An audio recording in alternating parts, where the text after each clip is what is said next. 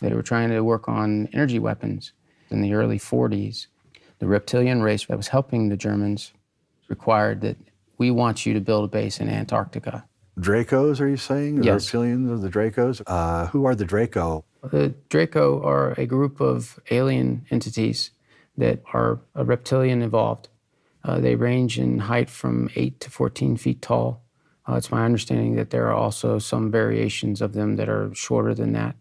Uh, some of them have vestigial tails and wings. Okay, so the Dracos are now in an alliance with the Germans at the beginning of the 1940s. Yes, and working together with them. Okay, so they had gone to Antarctica in 1938, uh, the first polar expedition by the Germans. And you're saying in the early 40s they were told to make the base there? They were told to build a base there. And so they, they built a base under the ice capable of sustaining uh, upwards of three to 400,000 people. Whoa. And so they started stocking it out and building it out. And uh, the purpose for that, and of course, the Draco didn't tell them this at the time, but they wanted to have a proxy in place that would help them recover the, some of the alien technologies that were down there, are down there.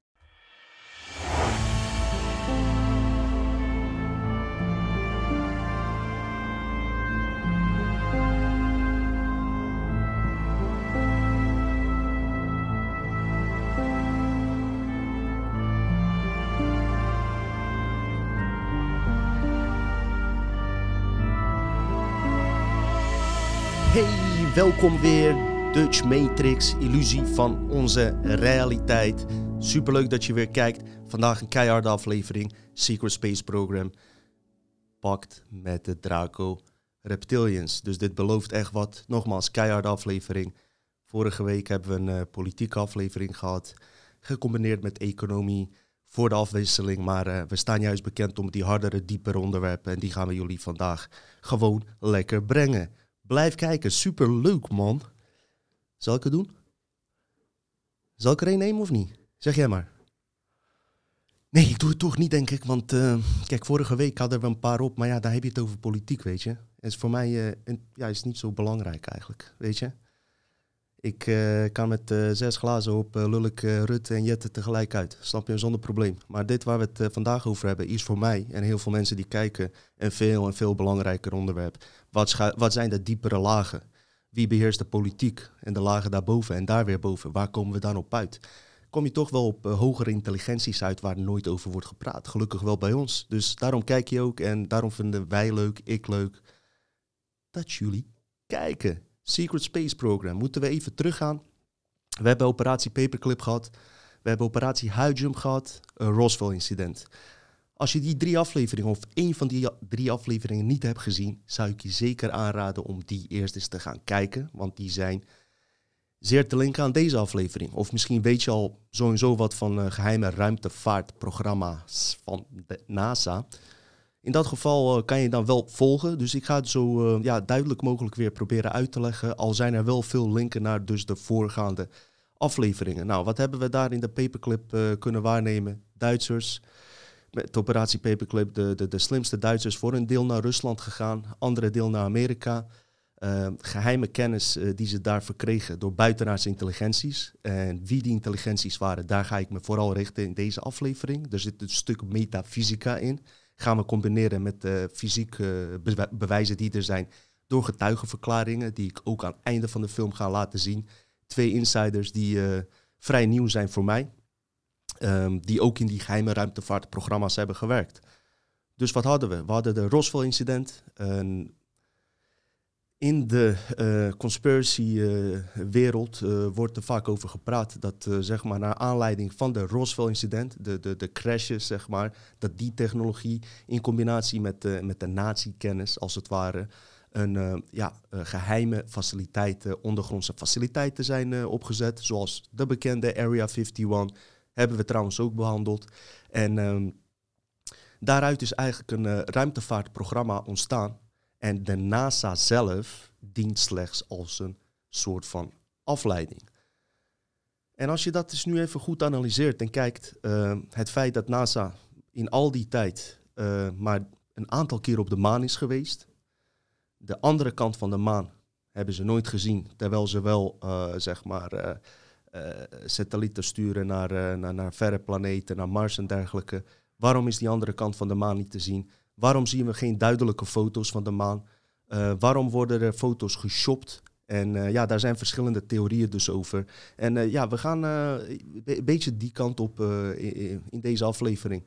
Wat het sterk maakt is dat er gewoon steeds meer, en komen er gewoon mensen naar buiten, klokkenluiders, die hier dus openlijk over praten. En nu heb ik er nog twee, nogmaals, die ga ik later behandelen. Maar eerst nog even dit. De kennis dus, die verkregen wordt als het ware, nieuwste technieken die we nu hebben kom ik later nog op terug. Die is dus niet uh, schijnbaar alleen van die crashes of van de uh, natiekennis, maar er zijn ook echt uitwisselingsprogramma's met de intelligenties die boven ons staan. De kennis die verkregen is, is dus niet alleen van de Roswell-crashes en van de natiekennis, maar ook met echt fysiek contact tussen de militaire uh, overheidsmensen, Majestic 12-achtige types, die fysiek en indirect in, ja, gewoon echt direct contact staan met die hogere intelligentie. Dus dan heb ik het echt over fysiek contact. Heb je ook kunnen herleiden uit de aflevering van Emery Smith. Waarbij mensen dus met buitenaardse intelligenties samen aan bepaalde projecten werken. Werkten, werken nog steeds in ondergrondse faciliteiten, maar ook dus in ruimteprogramma's.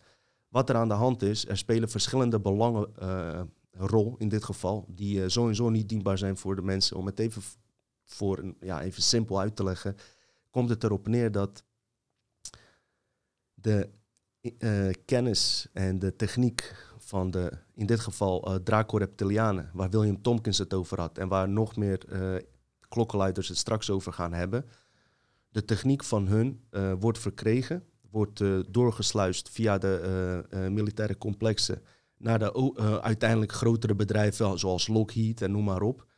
Dat wordt dan op de, geleidelijk op de markt gebracht. In ruil daarvoor heeft dus de eh, president Eisenhower in de jaren 50 en Adolf Hitler in de jaren 30, in het jaar 37 dacht ik, hebben ze een uh, afspraak dus gemaakt en toestemming gegeven aan die intelligenties dat ze bijvoorbeeld uh, mensen mogen ontvoeren. Dat ze bijvoorbeeld bepaalde dingen, ja, basissen hier op aarde mogen ja, eh, zetten. En nog meer duistere dingen. En wa waarom dat zo gaat, waarom de, de mensen het moeten goedkeuren, zal ik ook straks sowieso uitleggen. Wat sowieso niet klopt. En ja, wat ik net al zei, NASA gebruikt ook echt verouderd apparatuur. Ze hebben bijvoorbeeld 260 miljard dollar nodig gehad om drie keer naar de maan te gaan. En je kan je afvragen of er echt nou zoveel geld nodig is, ondanks dat vroeger de techniek zogenaamd niet modern was en dergelijke. Maar ze gebruiken nog steeds diezelfde raketten als het ware. Verder heb ik ook opgelet bij NASA, in, in, ja, als ze wat, wat, laten zien. Het zijn, het zijn niet echt duidelijke beelden, waardoor mensen ook die bijvoorbeeld in platte aarde geloven, die, die verwijzen dat naar het feit dat zij denken dan dat de aarde plat is, dat is prima. En dat de NASA dan daarom geen duidelijke beelden weergeeft. Ik denk dat, dat ze juist iets anders schuilen. Dat ze zeg maar die platte aarde theorie zelf een soort van gepromoot hebben. Om een nog een groter geheim, wat mij betreft, te verhullen. En dat is de geheime ruimtevaartprogramma. Secret Space Program. Denk nou, wat zou nou een grotere geheim zijn? Dat de aarde plat is of dat er een ruimtevaartprogramma is en een uitwisselingsprogramma tussen buitenaardse intelligenties en dat ze al lang naar planeten en sterren reizen. En ik zou dat niet 1, 2, 3 aannemen als ik niet um, bepaalde uh, mensen zou horen, zoals William Tompkins, Emery Smith, Corey Good. Je hebt straks hebben we Randy Kramer, Jason Rice. Ik kan je nog vier, vijf opnoemen misschien wel meer een aantal uh, die vergiftigd zijn en dood zijn gegaan. Dus weet je, het zijn mensen die hele duidelijke verhalen vertellen en die is ook nog eens aan elkaar gewoon goed gelijk lopen.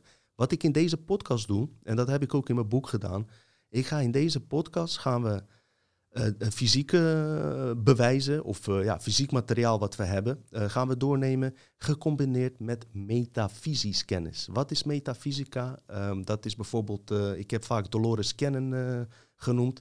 Bepaalde mensen kunnen door bepaalde technieken, en wij kunnen dat allemaal trouwens, inloggen in het universeel informatieveld, laat ik het zo zeggen. En van daaruit uh, contact opnemen met buitenaardse intelligenties. Daar zit een heel verhaal achter. Je hebt een channelkant die heel uh, voor 99% manipulatie is. Daar heb ik het ook eerder over gehad. Door overheidsmilitaire technieken, maar ook door buitenaardse technieken. Dus je denkt dat je contact maakt met iemand, zoals de Ashtar groep en noem maar op, die heel veel hoopporno naar ons toezenden, dat we in een afwachtende houding zitten.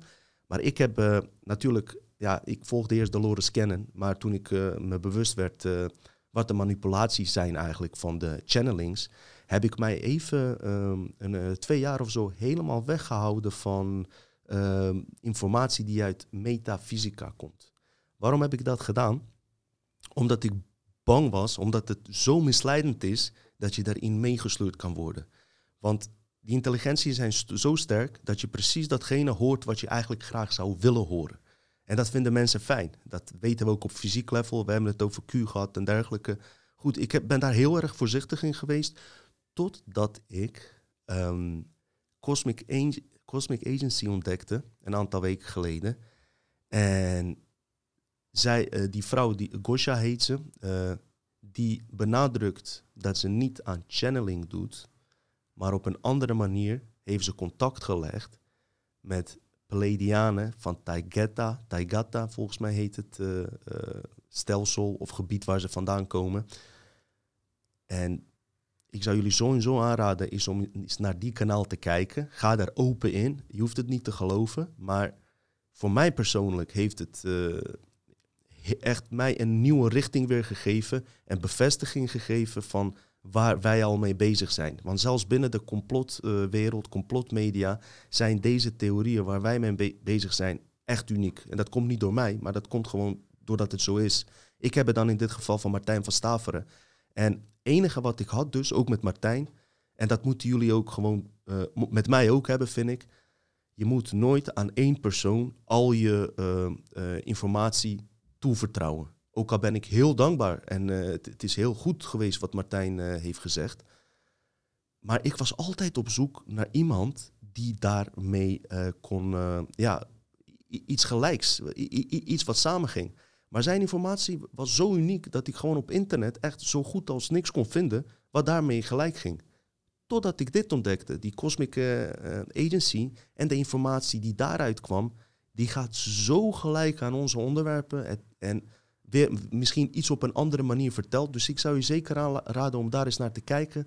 Wat ook eigenlijk de informatie van Martijn, die hier al jaren mee bezig is, die dit al jaren vertelt, wat hem nog sterker maakt eigenlijk. Want hun zijn nu, denk ik, een klein jaartje bezig. En hebben het eigenlijk over dingen die Martijn dus, in dit geval, het zullen er vast meer mensen zijn hoor, niet alleen hij, maar even in mijn uh, optiek, dat het zo, zo, zo gelijk en samenloopt dat ik denk van, wauw, weet je, nou heb ik eindelijk nog een um, punt die ik uh, hiermee kan verbinden, zodat ik niet van één bron afhankelijk ben. En dat moet jij ook doen. Neem ook niet zomaar aan van, van, uh, van, van wat ik zeg, wat wij zeggen hier. Probeer altijd ook een beetje connecties te leggen met, uh, met, je, met andere onderzoeken. Dat blijf ik altijd herhalen, weet je. Want hey, ik kan het ook fout hebben, snap je? Ook al heb ik tot nu toe uh, gaat het nog vrij goed. Maar ja, we zijn mensen, we maken fouten. En ik zeg je altijd datgene waar ik van overtuigd ben. Dus als ik iets ontdek, een, een ontdek, een fout uh, of wat dan ook, in mijn theorieën, zal ik dat ook altijd zeggen van, hé, hey, ik heb eerst dit gedacht, maar nu ben ik tot het punt gekomen dat ik een andere richting hier uh, aan geef. Het is nog niet gebeurd, maar als het gebeurt, zal ik dat ook eerlijk zeggen. En veel mensen die zich met deze onderwerpen bezighouden in de complotwereld, vooral wat dieper level, zijn zo altijd overtuigd van hun gelijk dat ze geen kansen geven aan uh, nieuwe dingen, omdat ze bijvoorbeeld honderden presentaties hebben gegeven, 10, 20 filmpjes hebben of meer hebben gedropt waar ze bepaalde dingen zeggen. En ondanks dat ze weten dat ze dan fout zaten, uh, komt er persoonlijkheid, ego in het spel, waardoor ze hun punten gaan verdedigen en hetgene waar het eigenlijk om draait, uh, verdwijnt volledig. En waar draait het om? Dat we ja, wat meer inzicht krijgen in onze realiteit. En niet of ik nou gelijk heb of iemand anders. Dus ons eigen verhaal, eigen ego. Terug naar Paperclip. Oké, uh, waarom noem ik deze vrouw op? Kom ik zo nog op terug. Omdat een aantal filmpjes van haar informatie dus die ze van die wezens krijgt. En die zijn ook te linken aan sowieso veel onderwerpen, maar ook vooral aan operatie Paperclip en vooral het stuk van de Frail Society. En daar gaan we het straks over hebben. Even terug een beetje naar Paperclip. Ik heb al eerder gezegd, uh, Hitler is ook dus op de maan geweest. 27 jaar voor, uh, voor Armstrong hebben de nazi's op de maan, en dat hebben ook getuigenissen van Corey Good, maar ook andere mensen die, die die soort gelijke verhalen hebben, die in die programma's hebben gezeten en daar werkelijk zijn geweest, hebben de Duitsers dus een soort van kolonie op maan en Mars. En nogmaals, einde van de aflevering komen er wat insiders die daar wat specifieker over praten. Ik ben er zelf namelijk nooit geweest. Nee, niet zo ver ik me herinner. Die kolonisaties dus van uh, de naties op de maan en Mars zijn gecontroleerd door de reptilianen. Wat er is gebeurd is dat er gewoon duizenden, al dan niet honderdduizend, misschien wel miljoenen mensen op aarde ineens verdwenen zijn. Van uh, wetenschappers tot schoonmakers allerlei lagen van de bevolking. Dit is trouwens door, door William Tompkins ook uh, bevestigd, want hij heeft die voorstel ook gekregen. Sommige mensen zijn gekidnapt, gewoon ontvoerd. Andere mensen zijn vrijwillig uh, gegaan, die in die programma's zaten. Die hebben hun hele familie dus meegenomen om in de schepen te, te werken. Dus je hebt nu op dit moment heb je gewoon uh, Duitse naties, die heb je gewoon in, in UFO-schepen, die al decennia's lang in de ruimte zweven. En dat daar worden allerlei programma's in uitgeoefend en noem maar op. Er worden kinderen, nieuwe generaties worden geboren. Dat geldt voor de Mars, voor Mars en voor Maan geldt eigenlijk hetzelfde. Onder bewind van de reptilianen uh, heeft Hitler dat eigenlijk kunnen bewerkstelligen. Slavenkolonie zijn er. Die reptilianen doen eigenlijk met mensen wat wij hier een beetje met dieren doen, heb ik al eerder gezegd. Ze, ze eten ze op, ze eten mensen. Ja, het klinkt echt onwijs, onwijs bizar als ik dit zo zeg. Maar wacht tot het einde van het filmpje. Zie je weer nieuwe getuigenverklaringen wat er gebeurt. Het, het, lijkt wel of ze naar de slager gaan en zeggen: hey, uh, broodje mensenvlees, weet ik veel, beenham of weet ik veel, maar dan van uh, mensenvlees. Dat, dat soort dingen. Ze maken. van mensenhuid maken ze tassen en dat soort dingen. Misbruik, seksslaven, persoonlijke seksslaven, bloed drinken. Het is echt. Alleen maar in een, in een horrorfilm kan je dit, dit gewoon zien. Je, je kan je niet voorstellen dat dit echt gebeurt. En geloof me, ik ben ook niet iemand die zomaar iets aanneemt. Als iemand me dit zomaar zou vertellen, zonder enige uh, links of zonder enige uh, tastbaar iets, zou ik het never nooit aannemen. Maar als je hier dieper op ingaat, en dat is met alle andere complotten ook zo, als je de tijd neemt om dit hier eens goed naar te kijken, dan zou je toch echt verbaasd zijn in wat voor wereld, planeet, matrix, 3D-matrix, 5D, universum wij eigenlijk leven en hoe weinig wij eigenlijk ook weten. Nou, sommige groepen die zich op andere planeten bevinden, dus die vrijwillig zijn gekomen, ja, die in die programma's zaten, hun is ook wijsgemaakt dat aarde, dat er een catastrofe op aarde uh, gaande is geweest en dat de hele aarde naar de klote is en dat ze daarom beter daar kunnen blijven. Ja, dat wordt ook door William Tompkins uh, bevestigd. Hij kreeg inderdaad, wat ik net zei, ook een voorstel. Ja? Uh, heeft hij in zijn boek uh, Selected by Extraterrestrials, heeft hij dat, uh, heeft hij dat verteld. Vrij duidelijk kreeg hij die voorstel. Hij wilde ook gaan met zijn gezin. Uiteindelijk is hij niet gegaan. Als hij zou zijn gegaan, was hij waarschijnlijk nooit meer teruggekomen. Op Mars, die kolonies op Mars, heb ik al eerder gehoord. Want dat komt ook van metafysisch level. Heb ik ook uh, hypnosesessies van mensen die exact vertellen uh, onder de grond, ondergrondse faciliteiten en kolonies op Mars. Ze leven vooral ondergronds en dat zijn gewoon mensen ja, die, die ooit op aarde hebben geleefd. Um, ze zien er ook wat witter uit, omdat ze ver van de zon zijn en ondergronds leven. En het zijn gewoon slaven. Het is gewoon keihard waar we hier mee te maken hebben. Die Draco-reptilianen hebben zich dus uh, in eerste instantie via, via Hitler uh, hebben ze een pact met hem gesloten. Toen de operatie Paperclip uh, clip kwam en de Duitsers naar Amerika kwamen, hebben ze eigenlijk via de nazi's, via Hitler dus, ja, hebben ze ook nog eens een pact met de Amerikanen weten te sluiten met de president Eisenhower. Ze hebben bepaalde militaire groepen, dus Majestic 12, opgericht. En verleid om met, hem, met hen samen te werken, als het ware. Wat ik net vertelde, ehm, kijk, ze kregen, ze kregen die technologie en kijk, alle dingen die wij nu hebben, ja, die waren er. Die waren er al lang. Maar de truc zit hem hierin, is dat ze het rustig naar buiten brengen, zodat die grote bedrijven daar heel veel geld op kunnen pakken. Dus bij wijze van uh, modernste computers die er nu zijn, waren er eigenlijk 40, 50 jaar geleden. Die worden uiteraard wel bij de militaire complexen gebruikt. En als je nu kijkt al, als je naar de NASA-beelden kijkt, ze hebben nog computers uit jaren 70, man. Dat viel me vroeger ook al op. Waarom hebben zij niet de nieuwste apparatuur? Hebben ze niet, omdat al het geld, ja, miljarden, verdwenen miljarden, wordt in die zwarte projecten, black projects gestoken. En ze zeggen dat het naar NASA gaat. Je hebt, uh, heb ik eerder over gehad, over Donald Rumsfeld, die uh, dag voor 9-11 vroeg waar ineens, uh, hoeveel was het? 2,1 miljard of 200 miljard, ik weet het even niet zeker, dollar in de boekhouding mist het. Heb ik al verteld in een eerdere aflevering. Dus dag na, voor 9-11. 9-11 gebeurt. Precies die boekhouding waar die verdwenen miljarden te verklaren waren. Precies daar in Pentagon was die vliegtuig uh, in, uh, ingeschoten als het ware. Dus dat zijn wel dingen waar je over zou kunnen nadenken. Lijkt mij wel, als je wil nadenken tenminste. Als ik buiten loop, vraag ik me, vraag ik me af of mensen wel nadenken. Dus noem maar op, klitterband. LED-verlichting, uh, alien-technologie, iPad, nieuwste computers, dildo's met Bluetooth. Allemaal buitenaardse technologie. Hebben wij zelf niet bedacht. Terug even nog iets. Um, om even als we het toch over uh, mensen die in, ja, innovaties in onze wereld hebben gebracht. Nikola Tesla heb ik het een paar keer over gehad in de podcasten. We zouden het in de toekomst zeker wel vaker kunnen bespreken. Het is een interessante man. Maar ook, ik heb het net over metafysisch level gehad. Ook Tesla heeft al die tijd geroepen, en was die gewoon heel open in, dat zijn kennis komt van buitenaardse intelligenties. Maar omdat de embargo van dit onderwerp zo groot is, ja, hebben ze Tesla altijd neergezet voor een gek. Ja? Hij spoort niet, maar toevallig heeft hij wel een beetje verstand van elektriciteit. Dus het zal wel goed zijn. Maar Tesla heeft altijd heel, is hier altijd heel open in geweest. Alleen de intelligenties waar Tesla mee had, dat, dat was onder zijn eigen controle. Dat was volgens mij ook via, ik weet niet of hij fysiek contact heeft gehad, zou best kunnen.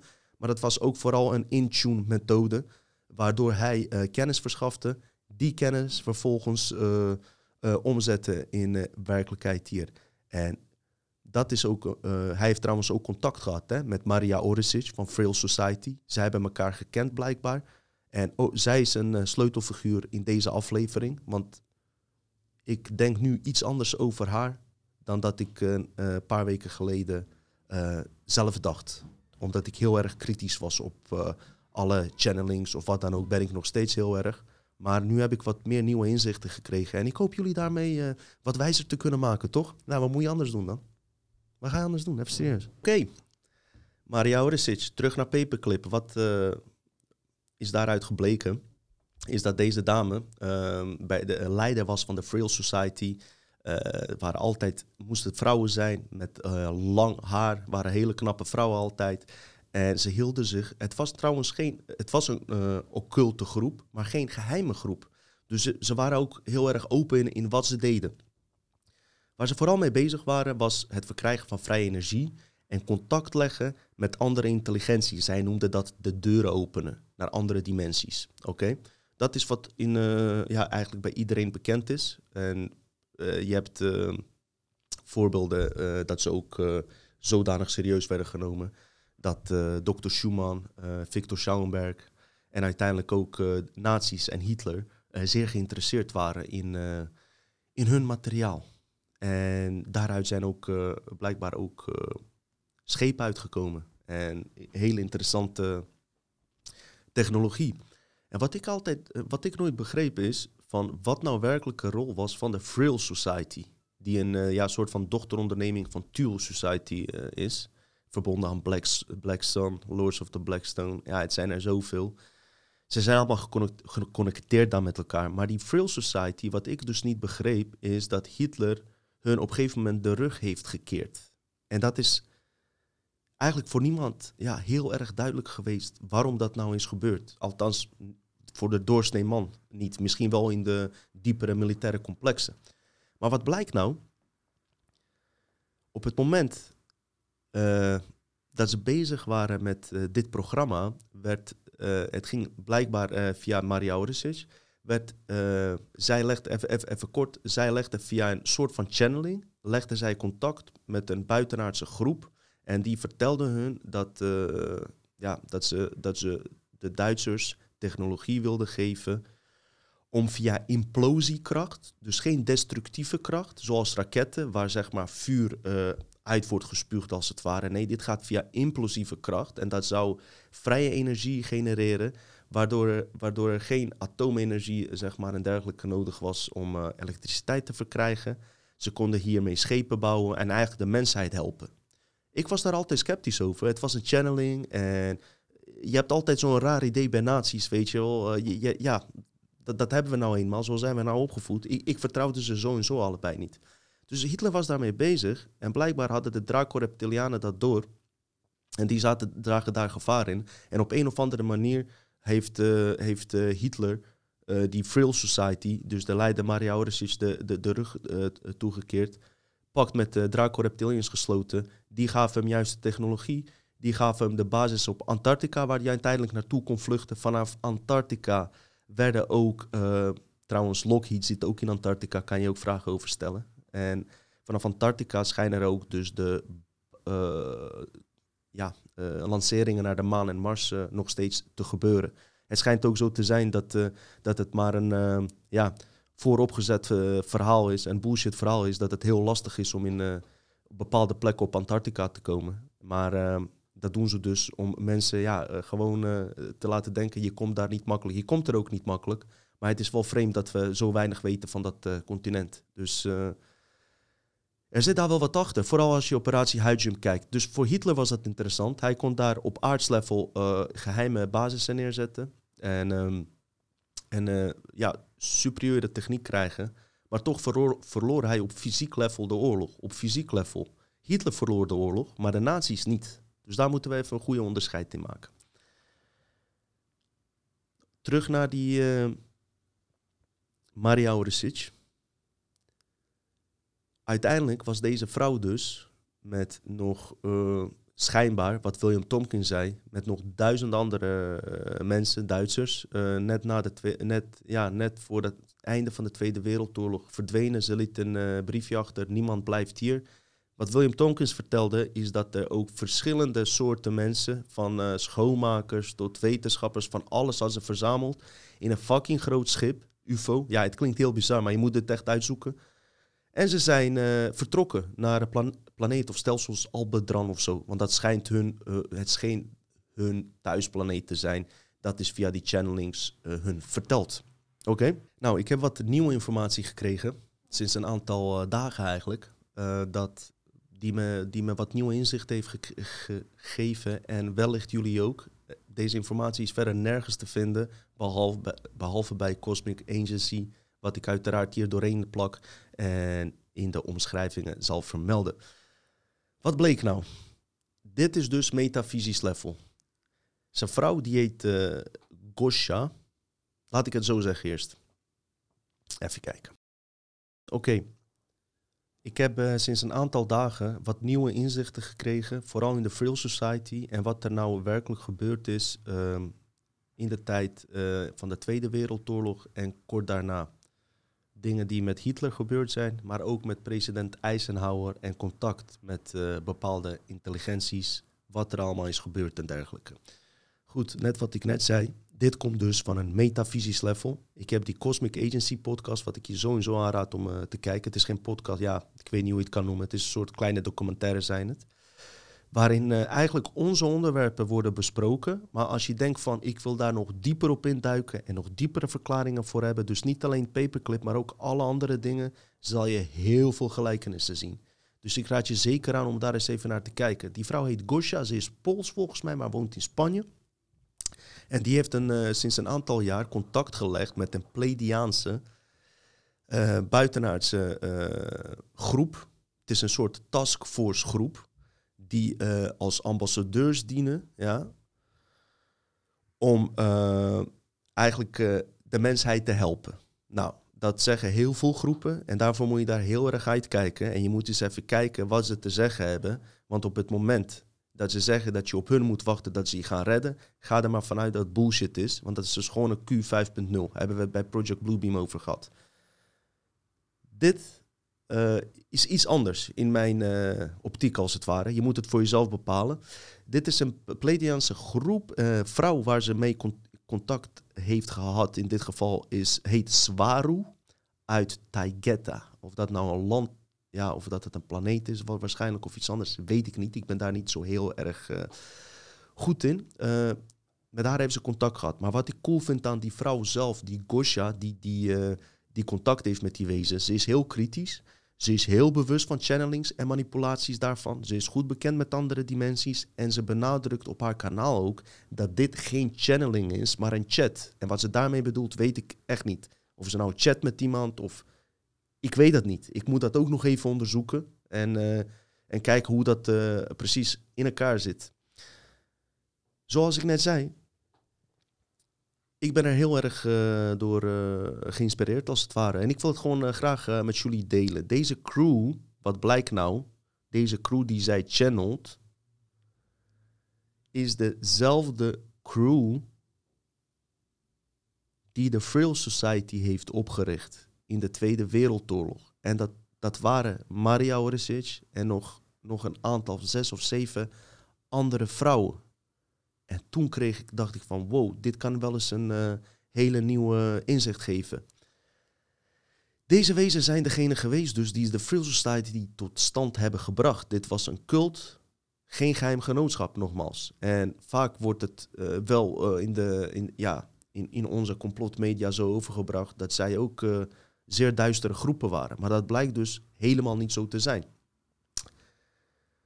Informatie komt in dit specifiek geval van wezen genaamd Rachel. Ze is van de High Council van Taigeta. Zoals ik al net zei, ze, ze is eh, een soort ze, ze wil ons helpen, maar tegelijkertijd, wat ik hier interessant aan vind, is dat ze duidelijk laat weten dat wij het zelf moeten doen. Sterker nog, jij zelf als persoon. Jij bent degene die het moet doen. Zij helpen ons wel met informatie te geven en uh, misschien wat uh, meer inzichten te geven in wat voor realiteit wij nou werkelijk leven. Wat er gebeurd was, is het volgende. In 1952 kwamen zij naar de aarde. Dat was een expeditieprogramma van hun. Dus zij kwamen met schepen naar de aarde. De reden dat ze kwamen, dat waren twee redenen. Eerste reden was de aantal jaar eerder crash in Roswell. En ook zij zegt, dat is wat ik eerst van Martijn van Staveren hoorde, ook zij zegt, die crashes, het zijn geen crashes geweest, die drie UFO's, die zijn neergehaald door de militaire, uh, Amerikaanse militaire dienst, overheid zeg maar. Die zijn gewoon neergeschoten via de militaire radars. Ze veroorzaakten. De vraag die, die ik mij altijd dan stel is van hoe kan een uh, zo ontwikkelde uh, beschaving, zeg maar, uh, met UFO's komen en dat ze zo door aardse mensen kunnen worden neergeschoten. Nou, dat legt dus ook heel goed uit. Zo en zo heb, hebben die militaire diensten zeer geavanceerde technieken natuurlijk, wat ze al van de paperclip hadden, waardoor ze best wel, waardoor dit best wel mogelijk zou kunnen zijn. Wat ze precies deden, vertelden ze, is ze veroorzaakten technische storing in de schepen, waardoor ze waardoor, waardoor die schepen zeg maar zwaartekracht verloren en daardoor crashten. Oké? In die schepen, die Grace met zes vingers die daar zaten en die autopsie, daar heb ik weer van andere bronnen, die, die bleek degelijk wel echt te zijn. Maar ook als, net als bij de maanlanding zijn er twee versies gemaakt waarvan Degene die wij zien, die is gebaseerd op een originele versie. Daar komt het op neer. Maar goed, dat laten we even buiten. Maar we kennen allemaal wel van een uh, 20 jaar geleden was het zelfs op tv dat je die, uh, die uh, buitenaardse autopsie, uh, zeg maar, beelden daarvan zag. Maar goed, wat zij dus vertelt, dat in die specifieke schepen zaten dus positieve wezens. Maar ze mochten niet naar de aarde komen zonder toestemming. Waarom? Omdat de Amerikanen en de Duitsers een pact met reptilianen hebben geschoten, eh, ge- gesloten. Dat niet zomaar iedereen de aarde mag betreden zonder hun toestemming. En dat is wat ik jullie eigenlijk in de, in de Project Bluebeam eh, eigenlijk wilde duidelijk maken van de echte positieve wezens, ja, die hebben geen toestemming om hier te komen. En je kan dan wel denken van, eh, ja, maar ze kunnen toch alsnog komen. Het gebeurt op bepaalde manieren. Maar als ze zich massaal zouden vertonen, en dat is al geprobeerd dus, dan kreeg je dus dit soort tafereelen. Crashes en eh, ja, het afschieten van, eh, van hun schepen als het ware. Dus het is gewoon gevaarlijk voor hun om hier te komen. Hoe raar dat ook klinkt. Wat is er gebeurd? In 1937 maakte Hitler deze afspraak met Draco Reptilians. In 1957 met de Amerikanen, onder leiding van Eisenhower. Dat werd in die tijd natuurlijk ook door dezelfde naties gecontroleerd. De deal was dus, we gaan weer herhalen. In ruil daarvoor kregen jullie technologie, technologie van ons. En wij mogen bijvoorbeeld ontvoeringen op mensen plegen. eh, en experimenten op mensen en dieren doen op aarde. En nog veel meer dingen. Waar ik eh, maar niet op in zal gaan. Anders wordt het veel te eng voor jullie. Dus vanuit het jaar 1952, dus die gaan we even terug naar die Cosmic Agency. Eh Gosha, die vrouw die contact heeft gelegd hè, eh, van die podcast waar ik het net over had, met die Pleiadianen. Die vertelde dat zij dus naar, ne- 19, eh, naar het jaar 1952, eh, eh, in 1952 de- naar de aarde kwamen. Toen hebben ze in het jaar 1952 hebben ze een soort van wormhole, zijn ze door de tijd gereisd naar het jaar 1937 om bewust met nazi's samen te gaan werken. En wat was de reden daarvoor? Dat is de tweede reden waarom ze kwamen.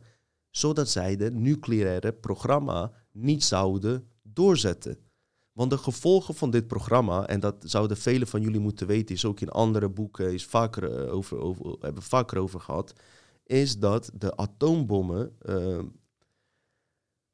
atoomtechnologie en eh, het, het, het ja, eh, bombarderen met atoombommen, noem maar op, het heeft effect op andere dimensies en op andere wezens. Dus zij waren daar heel erg bezorgd over. Het heeft negatieve effecten. Dus wat ze deden, is als volgt. Kijk, alles is zo en zo aan elkaar verbonden in het universum. Dus eh, als je hier iets flikt, heeft dat ook effect dus op anderen. Daar komt het op neer. Dus wat is er gebeurd? Er kwam een crew, en eh, dat kan je nu hier zien, eh, van Frail Society. Die kwam ineens naar voren.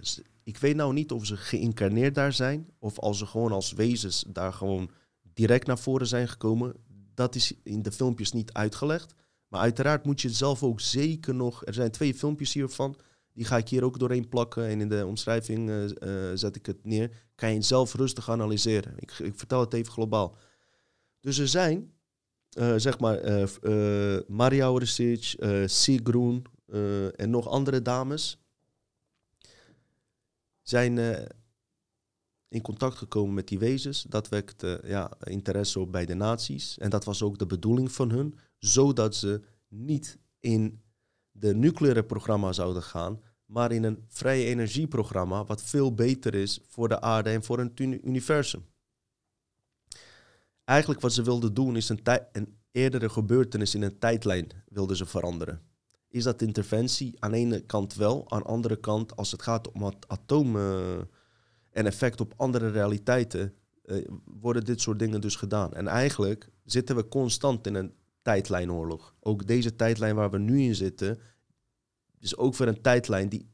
Dit is al eigenlijk allemaal gebeurd. Wij zijn hier opnieuw geïncarneerd om deze tijdlijn te herstellen, zodat hetgene wat al gebeurd is, achteraf ja, dan niet gebeurd zou zijn. Ja, het is een gecompliceerd verhaal, maar we zijn hier eigenlijk om een tijdlijn te veranderen, zodat dingen die eigenlijk in de toekomst gaan gebeuren, niet gaan gebeuren. Ja, heel eh, ingewikkeld, maar eh, ik begrijp het zelf op zich wel. Maar je zal daar wat dieper in onderzoek op moeten doen. Als je naar Montauk Project kijkt en dergelijke, dat tijdreizen mogelijk is al op aardslevel, waarom zouden zij dat niet kunnen, toch? Oké. Wat het grappige is, is dat die Maria Oresic ook de leider was van die eh, crew die daar uh, er nog steeds is. Van die Pleiadiaanse eh, crew die nu ook contact heeft met die Gosha van die podcast. Maar ze werd ook dus leider van de Frill Society. Nou, het verhaal kennen jullie verder wel uit de operatie Paperclip. Paperclip. Uiteindelijk is de missie voor een deels geslaagd, voor een deels niet. Duitsers, Duitsers verloren weliswaar de oorlog, maar de nazi's niet. Dus uh, ze verhuisden naar Amerika en dat hele paperclip, nou, dat verhaal kennen we. Dus dat was ding 1. Ze wilden dus ja, bewust uh, contact maken met die nazi's, hun op andere gedachten zetten. Reptilianen hadden dat door, Draco-reptilians, en die hebben Hitler verleid met uh, veel mooiere dingen waarschijnlijk. Hitler heeft uiteindelijk duizenden, misschien wel honderdduizenden uh, slaven ook nog eens aan die reptilianen zomaar gegeven in ruil voor, uh, voor weer andere dingen. Dus het is, er, er, is nogal wat gaande geweest, wat je sowieso niet op Discovery Channel of op je school krijgt, mensen. Dus wie weet leer je hier ook nog wat van. Andere punt waarvoor ze kwamen. Eisenhower en zijn atoomprogramma. Dus diezelfde crew, Pleiadiaanse crew, die uh, dus bij, de, bij die Cosmic Agency hoort, heeft in 1947 ook een meeting gehad met president Eisenhower. Het ging ook hier om dezelfde thema, topic, nucleair programma. Ze legden eerst contact met ze via radiofrequenties. Ze braken dus in radiofrequenties in in Pentagon. Kijk, en vroeger kon dat niet zomaar iedereen doen. Kijk, nu zou je nog denken het is een prank. Maar uh, toen had niemand die techniek. En wat er eigenlijk gebeurde is dat ze via radiofrequenties uh, uh, contact met Eisenhower zelf hebben gelegd. Dat gebeurde op 18 februari 1954. Ehm, nee, dit gebeurde een aantal dagen daarvoor. om een afspraak te maken om een meeting te houden tussen die Pleiadianen, ja, buitenaardse wezens.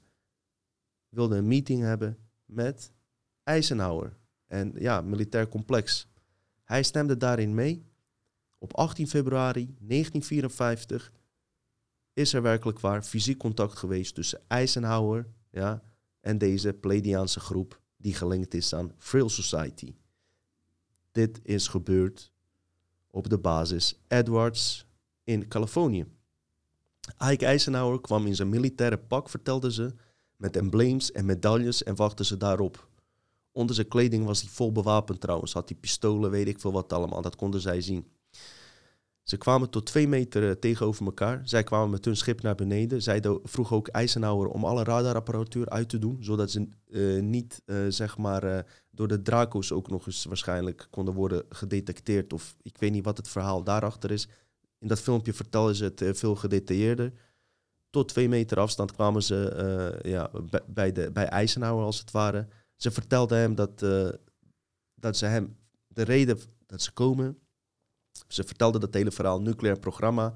En ze vroegen hem om te stoppen met dat programma. In ruil daarvoor zou hij vrije energie uh, van hun krijgen en die techniek. Dus eigenlijk hetzelfde wat ze in 1937 met Frill Society bij Hitler uh, deden. Bam. Probeerden ze nu ook bij Eisenhower ja, dat, dat voor te stellen. Ze vertelde dat Eisenhower zeer koud was. Hij was uh, echt, uh, hij keek hun aan, uh, hij vertrouwde ze niet als het ware.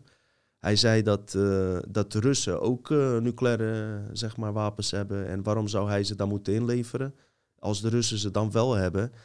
En hij verdacht hun ervan om een, dat zij degene zijn die een complot met de Russen hebben gemaakt om Amerika eigenlijk kapot te maken. Snap je? En die Eisenhower trouwens, die was ook helemaal niet, uh, niet onder de indruk dat, het, dat zij met schepen kwamen of dat ze buitenaard zagen. Trouwens, deze wezens zien er exact hetzelfde uit als wij. Ze zijn veel knapper, veel knapper dan wij zijn.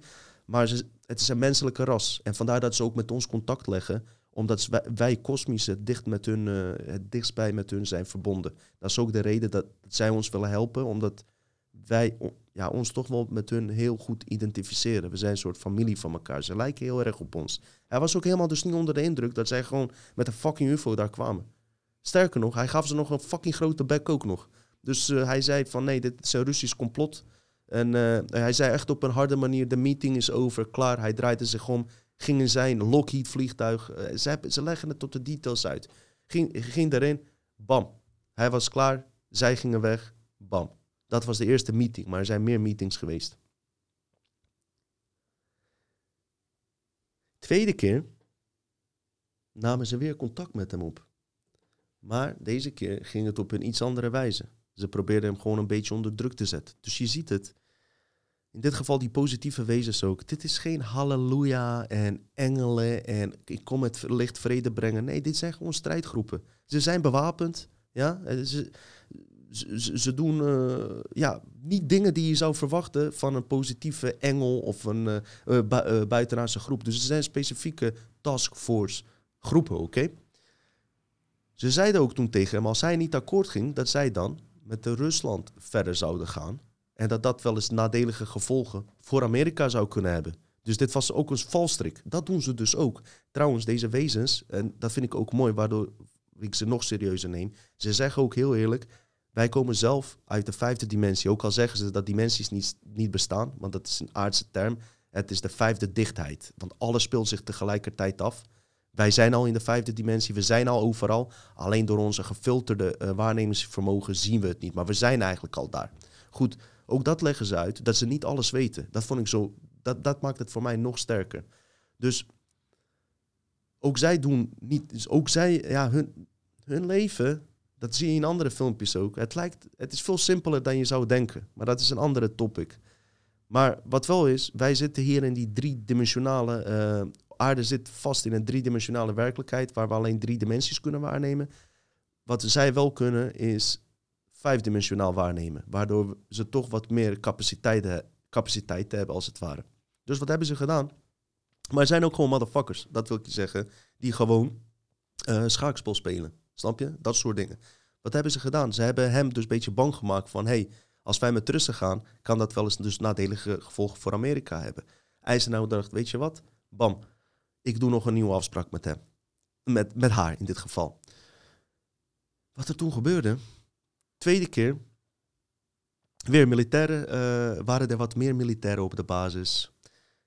Ze deden hem opnieuw dezelfde voorstel.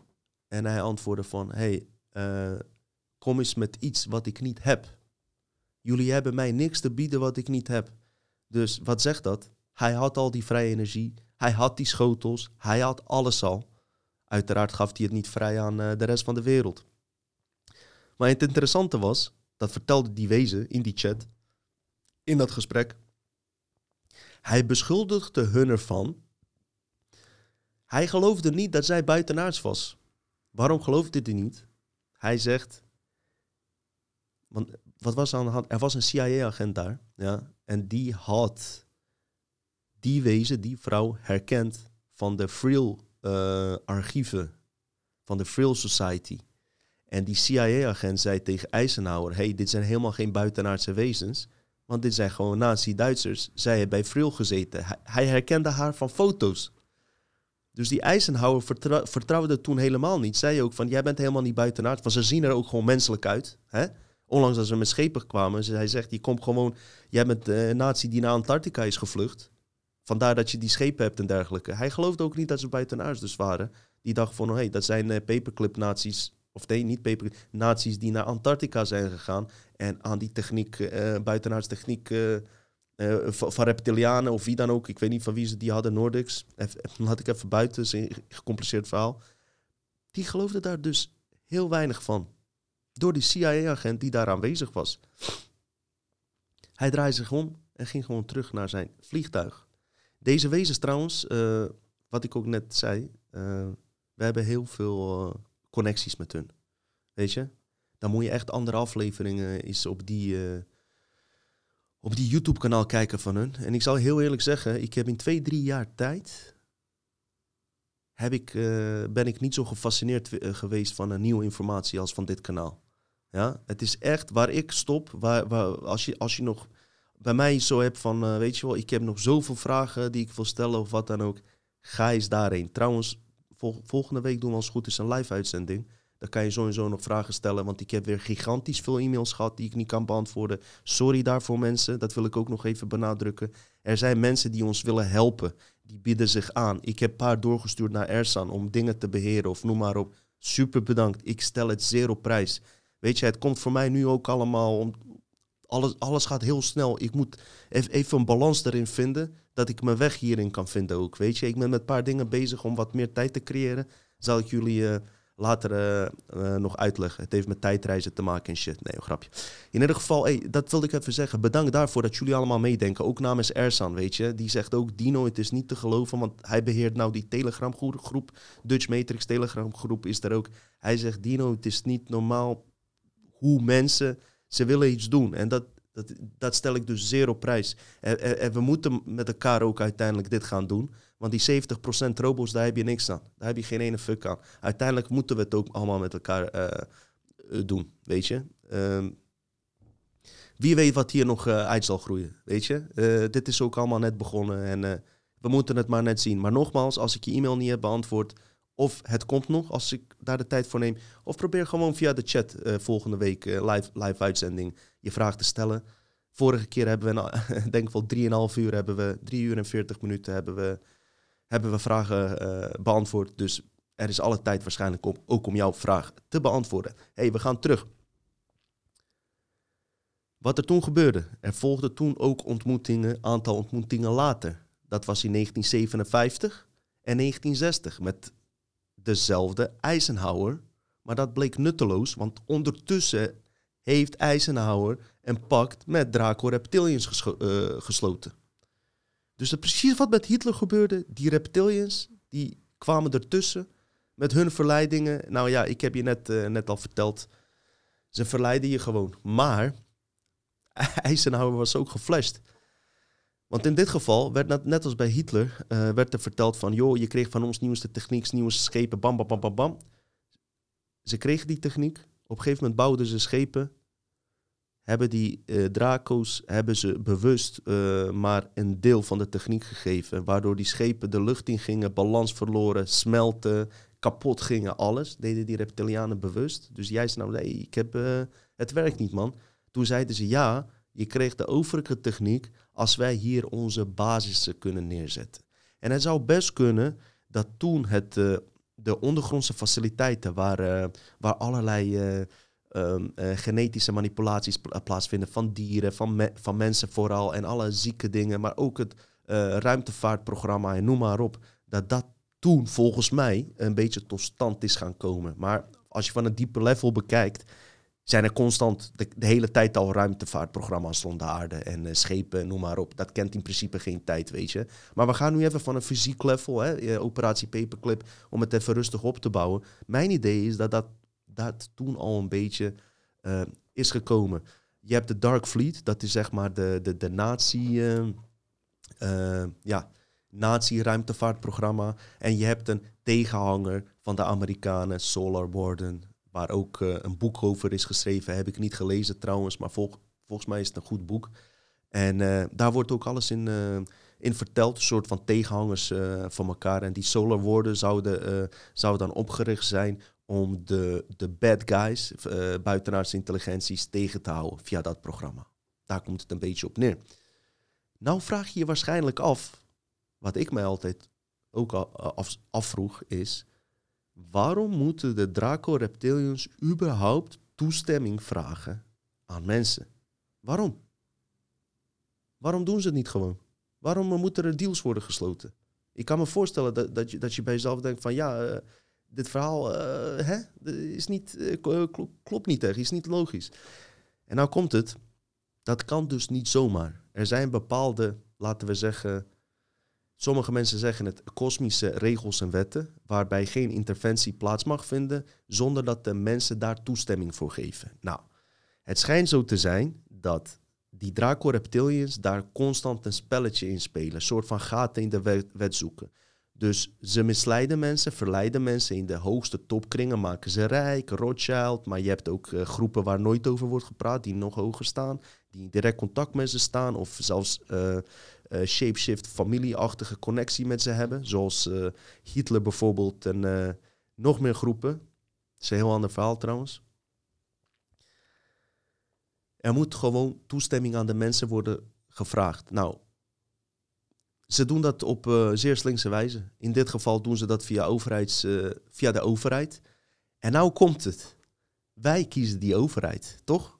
Dat is hun uitgangspunt.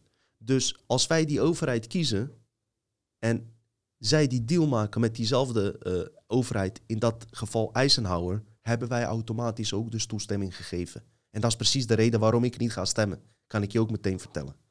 Snap je? Op dat level werkt het gewoon. Maar er is nog iets.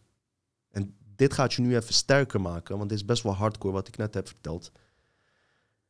Tweede reden is, is dat ze zich hier niet meer op dit veld laten zien. Waarom? Omdat er starseeds, wij, jij, ik, ja, uh, geïncarneerde wezens hier zijn, die zodra, want onze geheugen is nog gewist, hè? tenminste gewist, uh, die gaat wel activeren. Maar op het moment dat zij zich zichtbaar zouden laten zien, zouden wij meteen bam, herkenningspunt krijgen van wow, ze bestaan echt. Buitenaards leven bestaat echt. Waardoor onze herinneringscodes aangaan. Zo werkt dat. Ja? En wat er dan gebeurt, is dat wij gewoon de aarde gewoon compleet overnemen. En gewoon wij Starseeds, hè, met 20%. Ja? Het hoeft geen meerderheid te zijn, leg ik straks uit. Oké? Dus dat is de reden. Ze, zijn, ze schijten voor ons in hun broek. Kan ik je gerust vertellen. Ze durven zich niet te laten zien. Enige manier hoe zij kunnen opereren is via de mensen op aarde zelf. Oké? Via de instanties of door uh, in te loggen via reptiele brein of wat dan ook. Oké? Zo zie ik het. Maar ik heb dit echt van heel veel uh, uh, bronnen heb ik dit gehoord. En ik zie daar wel wat in. Ik zie daar echt wel wat in. Vroeger leefden ze dus blijkbaar onder, onder mensen. Nu is het een heel ander verhaal in deze tijdlijn. Mede door het feit dat jij en ik en nog vele anderen hier op aarde zijn. En je, kan, je gaat dat herkennen. Je gaat herkennen. Je ziet nu ook waarom jij uh, klaagt over deze situatie en je buurman niet, bijvoorbeeld. Of je moeder of vader niet zelfs, weet je. Dat zijn allemaal dingen die jou anders maken dan een uh, gemiddeld aardspersoon. Die de machthebbers gewend zijn. Wij, wij zijn echt... Uh, wat Rolf Nuits ook zei, wij zijn echt verstoring in hun systeem eigenlijk. Ja? We zijn rebellen, oké? Vanaf dat moment, dat vertellen deze wezens ook, die positieve wezens, dat was de laatste keer dat zij überhaupt hebben geprobeerd om via de overheden iets te bewerkstelligen om de aarde te helpen. Want ze zijn totaal in hun macht. Dus wat ik ook zei, nog maar weer naar die Project Bluebeam. De echte positieve wezens gaan zich niet via de overheden laten zien. Dat blijkt maar ook weer uit deze informatie. Trouwens, niet elke vrouw die bij Frail Society zat, hoorde ook bij de Palladiaanse groep die daar met schepen waren gekomen. Dus bij de Frail zaten ook die vrouwen die ik net doorheen geëdit had, dat, dat waren de juiste, maar er waren er ook een aantal die bij de Frail zaten, die, die niet bij hun groep hoorden, maar die gewoon bij de Frail aansloten die gingen wel channelen. En die hebben ook eh, weer groepen gechanneld. Uh, waar ze informatie kregen waar Hitler ook weer gebruik van maakt. Maar dat zie je in dat filmpje daar uh, van, Cosmic Agency zelf. Wat een geweldig kanaal. Ik zeg je heel eerlijk, ik ben ook een beetje bang als jullie naar die kanaal gaan... dat jullie gewoon mij niet meer gaan kijken. Naar Dutch Matrix niet. Zo fucking goed. Ik ben fan van hun. Misschien ben jij fan van ons. Ik ben fucking fan van die kanaal geworden. Ik heb gisteren vijf uur... Ik denk, ik denk dat ik... nee, niet vijf uur drie, vier uur uh, gewoon aan filmpjes heb lopen kijken. Soms zijn ze half uur, uh, soms iets langer. Ik heb denk ik zes, ja, zes, zeven filmpjes gezien. Ik ben helemaal in de band van die Cosmic Agency. Ik zeg je heel eerlijk. Echt, niet normaal. Tijd lang dat ik niet dat ik iets heb gezien dat ik denk van wow, dit geeft me weer nieuwe inzichten en nieuwe energie om een nieuwe fucking podcast te maken. Zal ik hem nemen of niet? Zal ik het doen? Nee man, nee, echt niet, echt niet. Dit is veel te belangrijk onderwerp. Komt wel een keer. Trouwens, uh. Hebben jullie dat nummer? Uh, is lekker veel uh, bekeken. Muilkorf, Def P, Verkeerd Verbonden. Hoe heet die andere gast? MC Stef. En de Rijmmaniak. Das de Rijmmaniak. Ze hebben een vet nummer gemaakt. Muilkorf. Ja, ze komen binnenkort komen ze ook hier. Ja, gaan ze rappen alle, alles op en eraan. En ook dat nummer heb ik vandaag gehoord. En dat gaf me ook energie om... Uh, om, om, om, om de podcast te maken. Het deed iets me echt met dat nummer. Niet omdat wij erin staan, ook is trouwens bijna de hele complotmedia uh, zie je dat nummer. Ik zeg het niet daarom, Def P is hier al eerder geweest, zonder dat ik wist dat wij in die clip zouden komen. Dus daarom zeg ik het niet. Ik vind toen zo en zo al tof. Maar wat ik wil zeggen, als hun er zijn, dan gaan we deze openen. Afgesproken. Misschien volgende week ook. met Simon. Trouwens, volgende aflevering week met, eh, met die eh, live-uitzending is met Simon. Ersan is daarbij, die houdt de chat in de gaten. Simon en ik gaan hier gewoon knallen voor jullie, vragen beantwoorden. Hoor je, wordt helemaal top. Hij heeft er ook zin in, Simon. Hij bepaalde dingen in gedachten. Ik ga jullie ook eh, wat nieuwe dingen vertellen in die live-uitzending. En uitera- uiteindelijk draait het om jullie, hè, de Raad van Drie. Dus eh, je kan je vragen stellen of eh, je, je dingen daarin kwijt. Oké, dus even samenvatting. Secret Space Program is zo een beetje ontstaan. Ruimte, ja, geheime ruimtevaartprogramma. Dat is ook de reden, ik ga het niet blijven herhalen, dat ik, dat ik gewoon zo en zo die NASA niet geloof. Maar niet op de manier hoe eh, platte aarde mensen dat niet geloven. Eh, Bij mij is het gewoon zo dat ze juist een nog groter geheim schuilhouden. Dat is het geheime ruimtevaartprogramma, waar dus uitwisselingsprogramma's zijn, waar fucking duistere dingen gebeuren. Ik zal expres niet tot diepere details gaan, want je scheidt dus echt in je broek. Je scheidt echt in je fucking broek dat ik het hier ruik, oké? Ondanks dat het niet live is, zou ik het nu ruiken. Want tijd bestaat niet, oké? Je had dus eh, Dark Fleet, nogmaals, dat is die, dat ding van, eh, van, van de nazi's, hun eigen programma. Nazi-beschavingen, die man die je straks gaat horen, die Jason Rice, die is eh, door de Amerikaanse Secret Space Program ook naar hun een keer gestuurd. En hij zegt gewoon, ik zat in een nazi-alien schip, ufo-schip. Mensen die daar zijn, spreken gewoon vloeiend Duits, oké. Eh, hebben gewoon nazi-emblemen, oké. Is gewoon van een paar jaar geleden was die er nog. Nazi-emblemen. Zijn fucking arrogant. Omdat ze al die kennis hebben, voelen ze zich ook superieur, superieur, superieur aan ons.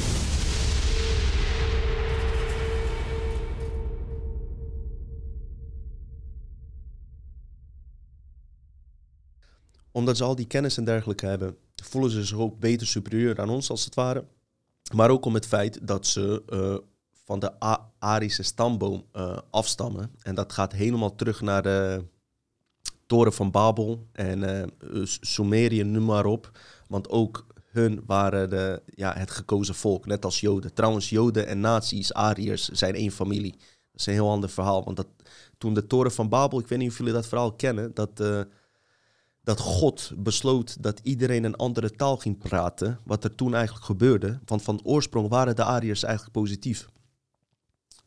En Joodse volk ook, dat zijn ze nu ook trouwens. Mag je niet zeggen, maar de meeste Joden zijn super, super relaxte mensen. hoor.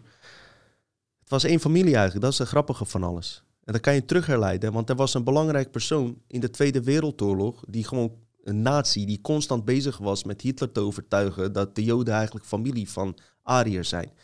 Even dit tussendoor, het heeft er niet veel mee te maken. Die toren van Babel, God besloot dat ze andere taal gingen eh, praten. Het echte verhaal daarachter is dat de intelligenties een programma in hebben gezet. Ja, iedereen praatte dezelfde taal. Ze hebben een programma ingezet dat mensen verschillende talen gingen praten. Wat gebeurt er als mensen verschillende talen praten? Ja, dan ontstaan er groepjes. En dan ontstaat er hij, zij. Nederlands, Marokkaans, Turks, Surinaams. Wat je hier ziet. Nou, dat zag je daar dus ook. Dus die twee eh, waren gewoon familie van elkaar. Ze begonnen ineens andere talen te spreken en gingen zich afscheiden van elkaar. Ondertussen, wat ik denk, is dat die hogere intelligenties eh, eh, Joden het gekozen volk noemden, maar ook de Ariërs zelf. En daar ging altijd die, die, die strijd tussen. Heeft verder hier niet mee te maken, maar in dat boek Black Sun eh, behandelen ze het. Vind ik super interessant. Straks komt er een stuk dat hierop aansluit. Dus ik heb twee eh, eh, Secret eh, Space Program super soldiers, oké? Die in die programma's hebben gewerkt. Ja? 20 and Back. Wat is dat? Er is een film uitgekomen. Ik heb op mijn Facebook gedeeld. Er is zelfs een film over uitgekomen. Eerste die ik daarover hoorde, moet ik eerlijk zeggen, al ben ik van Corey Good op spiritueel level geen fan, maar ik geloof hem wel. En dat geldt ook voor deze volgende gasten. Die hebben ook bepaalde spirituele ideeën. Nou, kijk daar wel mee uit, hè. Kijk, ik vind ze interessant. Dat ik geloof ze namelijk, dat ze in die programma's hebben gezeten.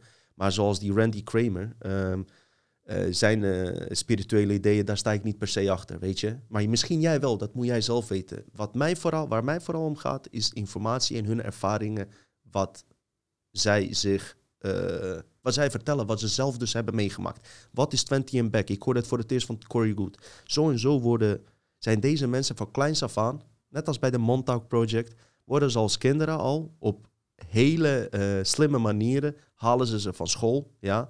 Want kinderen hebben die telepathisch vermogen, waardoor deze groepen, vooral die met buitenaardse wezens, de kabal en, uh, en interdimensionale, zoals Stargates en dergelijke werken, hebben daar kinderen voor nodig. Ja? Dus ze worden eigenlijk al van kleins af aan, als kind zijnde al, vanaf 11 jaar in programma's gegooid. Dat is ook dus bij deze twee uh, gasten gebeurd die ik uh, straks ga laten zien. Op een gegeven moment kregen ze een, komen ze tot een leeftijd van 18 jaar. En tot die tijd hebben ze al aardig wat dingen gezien. Ja? Op hun achttiende kregen ze een soort van contract. Een 20-jarig contract. En dan ga je in de ruimte werken. Ja? Je bent op andere planeten aan het werk. Je, je, uh, je doet uitwisselingsprogramma's op andere planeten. Verschillende dingen kunnen er gebeuren. Na die 20 jaar wordt je geheugen, uh, gebeurt er dit. Je geheugen wordt gewist. Je gaat 20 jaar terug de tijd in. Je wordt teruggeteleporteerd. Dat je, je verouderingsproces wordt teruggedraaid. Je bent weer 18, je geheugen is gewist, net als bij die fucking Man in Black. En je weet niks meer. Waar je wel voor kan kiezen, voordat je geheugen gewist wordt, is om verdere programma's te volgen of juist uh, mentor te worden in programma's. In geval van Jason Rice, die, uh, die is weer een nieuw ding ingegaan. En in dat geval was hij een leidinggevende bijvoorbeeld.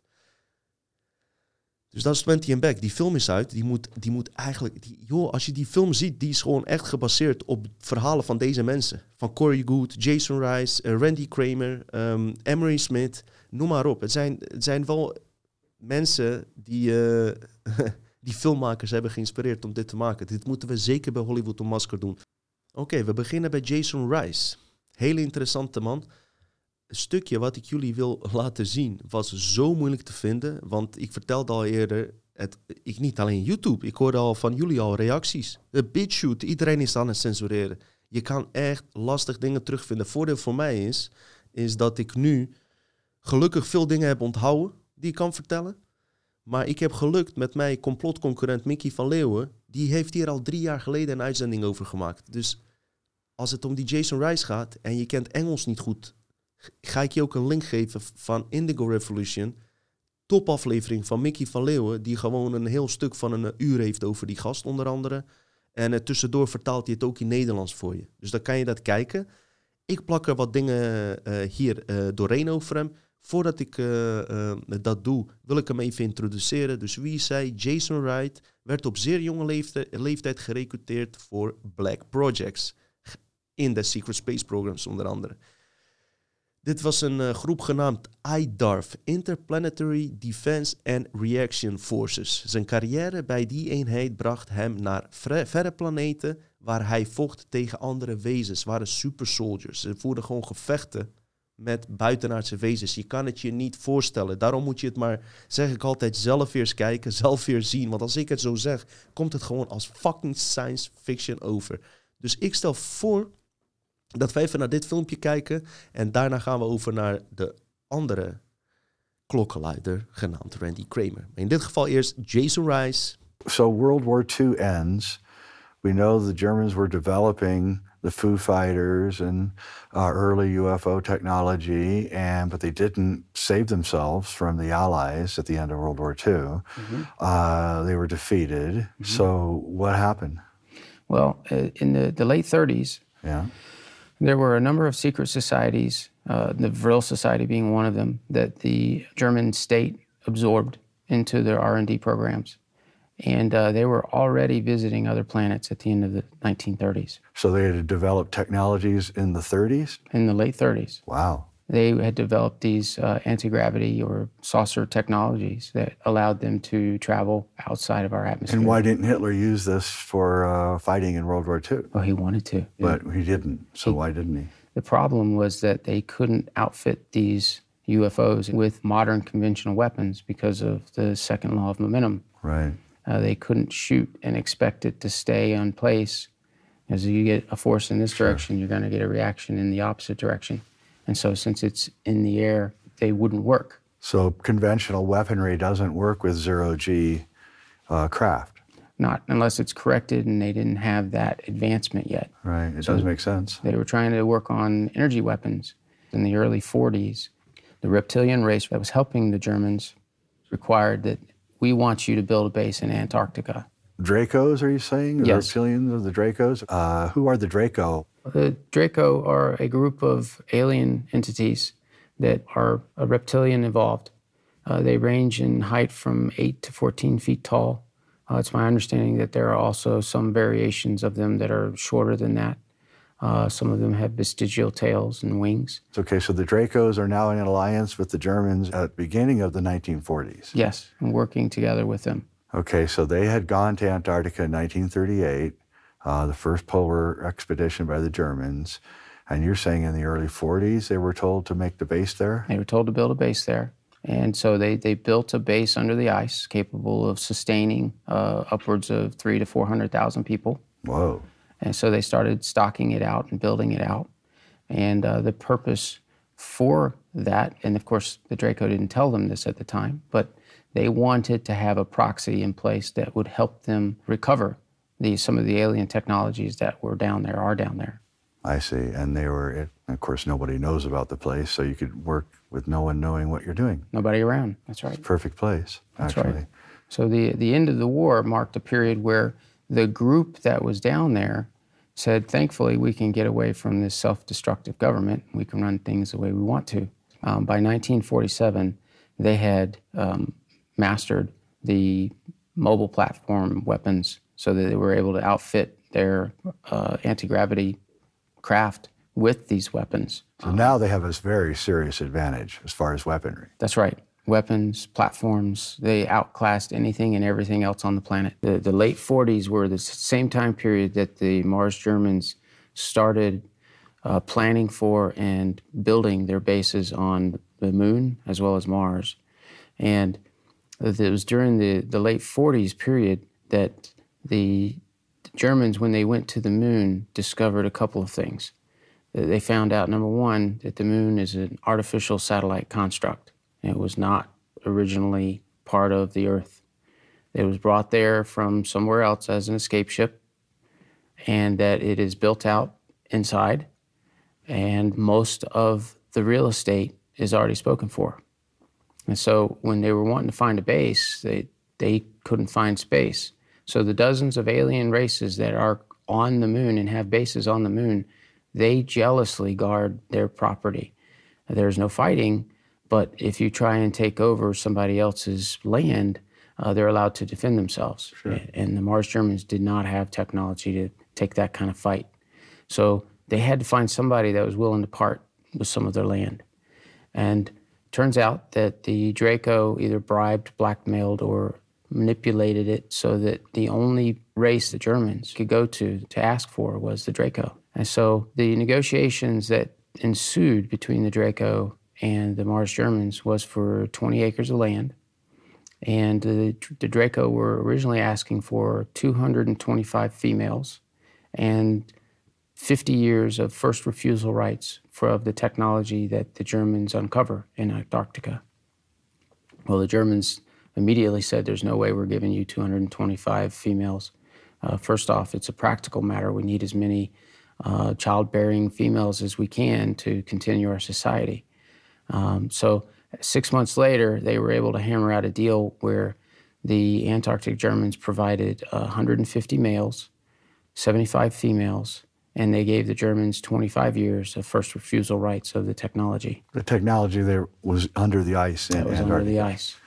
Uh, that in a lot of circumstances looked like a rock. So you're bringing up this uh, idea that uh, I think it might be surprising to people. And I think a lot of people think that the Antarctic Germans are, are part of the cabal, um, but in fact they aren't. They're not. Are they against the cabal? Uh, they were very vehemently against the cabal. And in fact, Johann referred to them as the Earth's shite royals. Right. So And they didn't like them at all. they didn't like the cabal at all. No. They blamed the cabal for what happened to Germany. Yes, Right. following World War One and losing World War Two. Right. What did Johann say the Germans on Mars were the most proud of? Uh, they were proud of, of not being a part of the cabal and being able to dictate terms to the cabal. So they liked being an adversary to the cabal. They did. There's still a base up on Mars right now. Yes. Okay. Yes. They sent these messages to all the royal families in Europe. They sent it to the President of the United States. They sent it to the pr- Prime Minister of uh, Germany. They sent it to the head of the Communist Party of the USSR. And so they were making sure that there was no misunderstanding that what they intended, what they were capable of, and they didn't want the U.S. to say, "Oh no, we never got a message, we didn't get anything." So the cat was out of the bag at this point. The entire world knew what they were capable of and what they were wanting, and they were wanting a formalized treaty. And they got it They got it soon after. very soon after. It took uh, about four years to get the wording right 1954 to 1959, four or five years.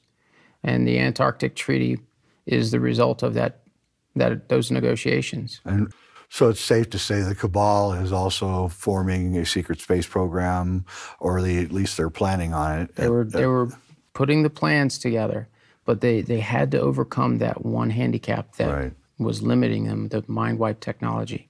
And the Germans w- w- had to have been way more advanced technologically over the Cabal at this stage, just because they're in alliance with the Draco and they're getting all this inside info, and they're pretty good at being engineers themselves anyway. That's right. That's right. They were able to manipulate and control what technologies got released to which governments. Right. And the ones that they wanted to keep for themselves, they they had contacts and people in the governments that would force the programs to be shut down in the budget because well, they wanted to take them private. They wanted to move them into their facilities. All right. So uh, the Germans now have a base on Mars, base on the moon. Uh, they're uh, in league with the Draco.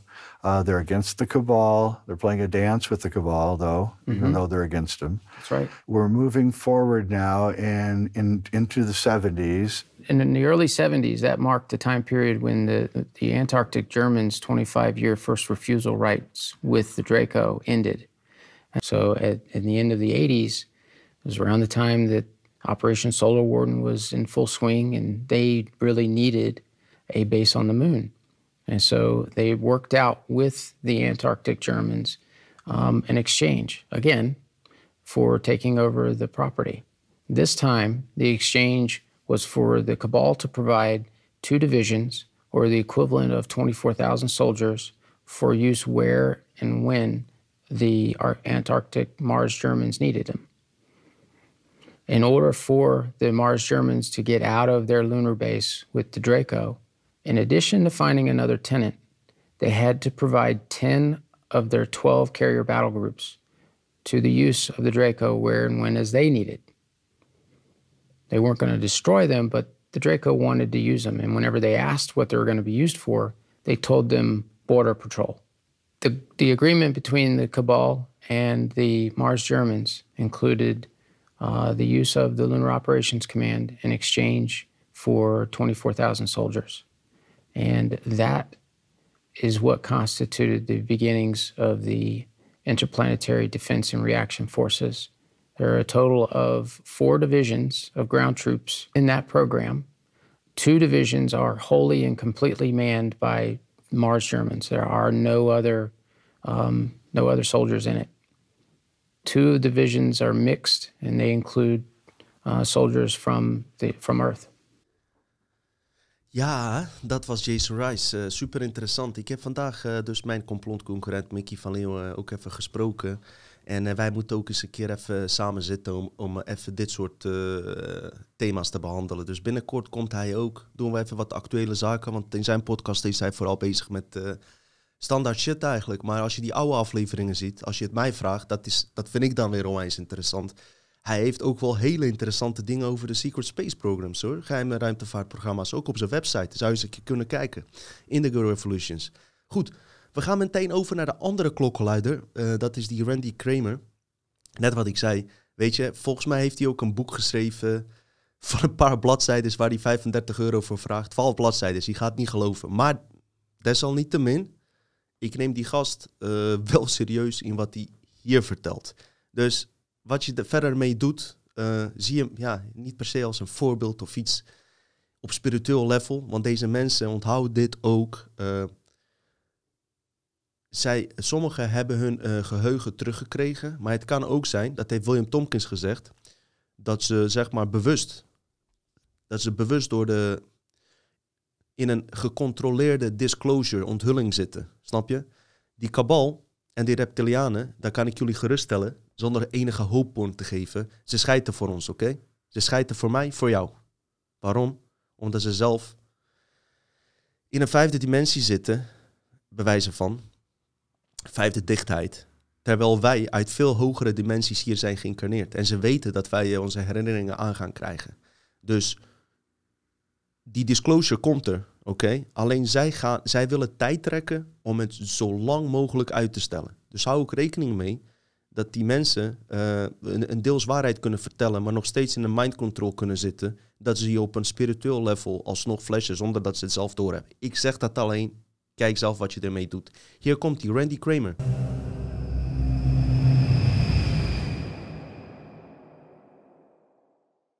Today on Cosmic Disclosure, we are with Randy Kramer, who claims to have been part of military interplanetary missions. Welcome, Randy. Ah, thank you, Emery. Does the covert military space program have bases on other planets? Oh, absolutely. Yeah. I mean, I certainly couldn't name all of them because there are dozens or probably even hundreds at this point, but oh, yeah, for sure. What comes to mind in our solar system?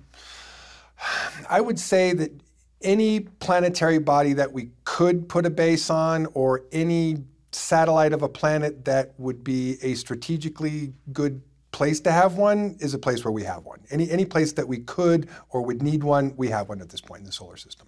How are these constructed? Are they on the surface? Are they inside, underground? Most of the time, most of the construction is underground for safety and defensive purposes, and they're depending on the facility will depend on how much um, you know juts out of the rock or out of the ground. But I would say that the largest percentage of these facilities are subterranean usually.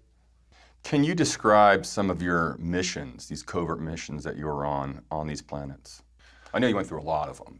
Yeah. Um, well, there's actually a, um, a conflict in the Cassiopeian system where a uh, a, a, friendly species was encroached upon by an aggressor species who had purchased some military technology from someone else.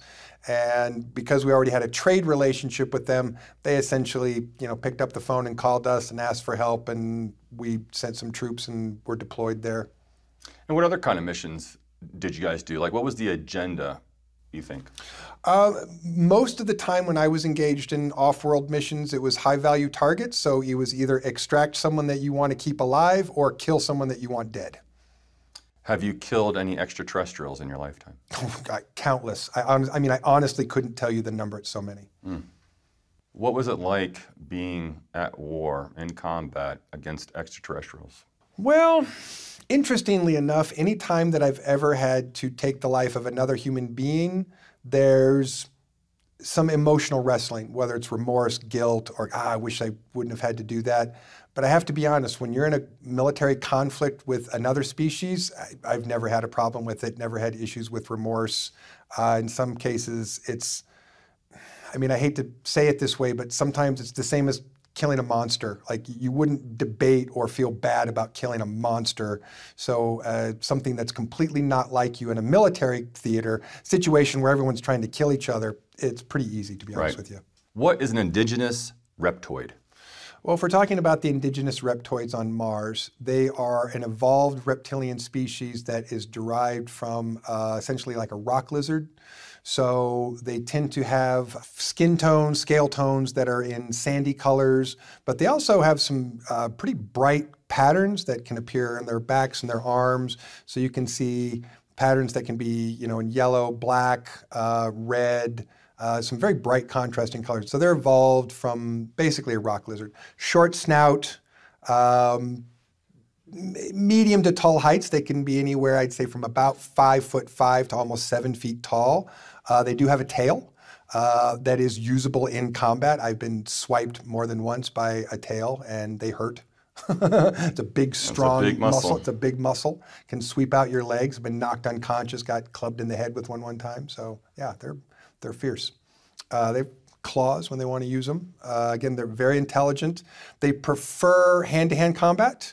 Uh, and one of the things that they use with their own psionic abilities is essentially to make our projectiles curve around them. So sometimes at a distance, not much effectiveness would occur, and we would have to get close the distance and engage. And really, what is almost a primitive 18 you know 1400s to 1800s style you know ground combat where you're either getting close with a bayonet or you know rushing across a field and you know just brutalizing each other up close did you see them have any weapons or equipment of sorts not on the not in the field. Uh, when they were on the field, they tended to keep it very very simple.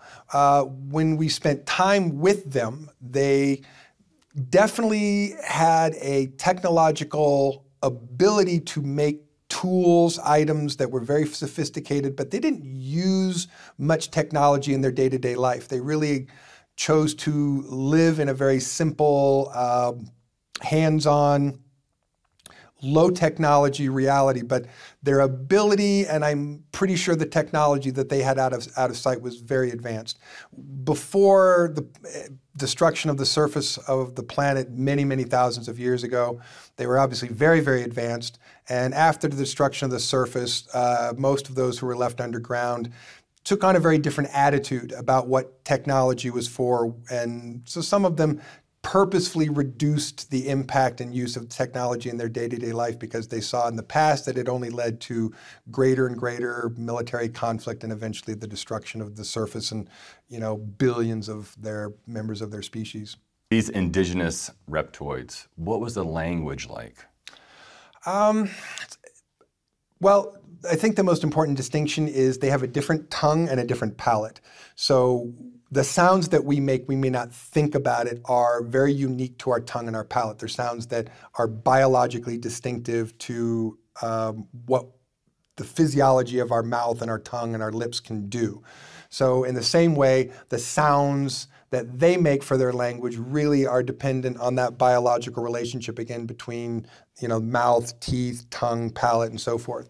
I would say a lot of their language involved sort of guttural sounds, uh, some kind of hissing sounds, as well as clicks.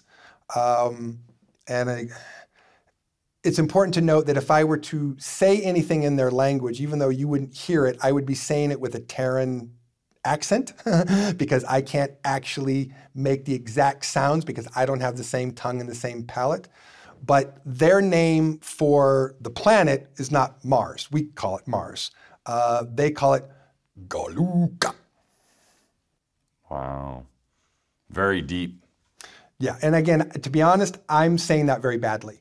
So if a indigenous reptoid were here saying that, if heard me say that, he'd look at me sideways and go, you know, because right. they hate it when we mispronounce their words. Did you talk and communicate a lot with them they using most, vocal? They mostly spoke in English, to be honest with you. Uh, again, with an accent because of the tongue and the palate, and their English was actually pretty good. And I learned a few words, but we were not encouraged to speak their language because they're very picky about pronunciation. And if you can't pronounce the word right, they'd rather you didn't say it. it it's very it's offensive to their ears, and they get very they get very rubbed the wrong way when you say words wrong. Does sound affect them? Um, I'm not sure what you mean by Are that. they sensitive to uh, frequency and sound? They have really good hearing. I mean, I would say they have like kind of like dog hearing. They can hear, you know, in upper registers and lower registers that we don't hear for sure. So if if our you know audible hearing spectrum, you know, is this, their audible hearing spectrum is probably that. What do they eat? The indigenous reptoids actually eat a lot of salamander tail. There's these giant salamanders, and they cut the tails off and then prepare the tails in a number of different dishes that include uh, fungi, lichens, grasses. I've described their food as tasting mostly like mud, but it's an acquired taste as well, and it's very nourishing food, but it's not exactly, you know, what we as mammals would consider tasty. right. Do they eat humans? Uh, the indigenous reptoids on Mars do not. They're, they do not eat human beings. I have heard stories that dr- draconians will eat anything or anyone, just about whatever food is available. How did you actually get to Mars? So, uh, like from point A to point Q, there, I was um, in my bedroom, taken via jump gate to a spaceport somewhere, I want to say probably New Mexico, Texas area. Uh, TR-3B took us to the moon, to Lunar Operations Command.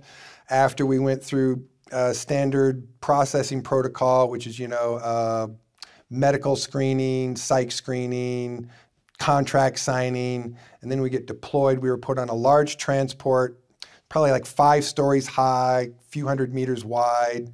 That transport then took out of a hangar on Luna Operations Command, and then that ship took a jump gate Mars.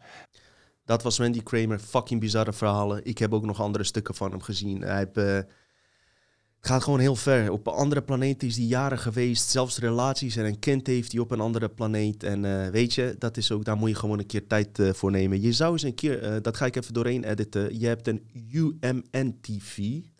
En daar zie je meer van dit soort insiders. En daar heb ik in dit geval van zijn filmpje ook uh, informatie uitgehaald. En de beelden zijn daarvan. zijn korte Gaia-filmpjes. En er zitten hele interessante dingen bij. Maar je zit ook af en toe David Icke of zo zie je ertussen. Beetje deze shit wat wij behandelen. Vooral fysiek level, metafysisch level. Uh, zou ik niet te veel op vertrouwen. Doen ze trouwens ook niet. Want uh, Gaia vind ik tof door de insiders. Maar hun spirituele taktafdeling zou best goed uh, zwaar beïnvloed kunnen zijn. Hou daar ook rekening mee. Hè? Hou daar ook gewoon rekening mee. Wees alert. Mensen, we gaan naar een slotstuk. Ik wil jullie even sterker maken. En mezelf ook. We maken elkaar sterker. We zijn aan elkaar verbonden. Wat is de conclusie van dit alles? Kijk wat er uit de kas wordt getrokken door het feit dat jij hier nu bent, dat jij hier geboren bent. Kijk, wat ik net al zei, zij opereren vanuit de, laten we zeggen, vijfde dimensie in deze 3D-matrix. Hoe kan ik je dat het beste uitleggen is als, als volgt. Stel je voor, jij gaat een videospel spelen, oké? PlayStation-spel.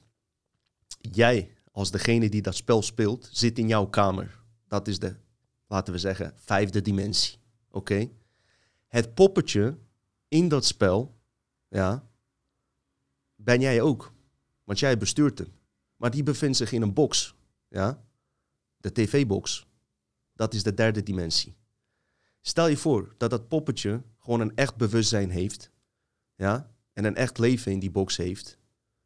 Alles wat hij in die box ziet, dat is zijn realiteit. Hij is zich niet dus bewust dat er buiten die box nog werelden zijn. Sterker nog, dat hij nog wordt bestuurd door zijn hogere zelf. En dat hij daar eigenlijk connectie mee kan leggen.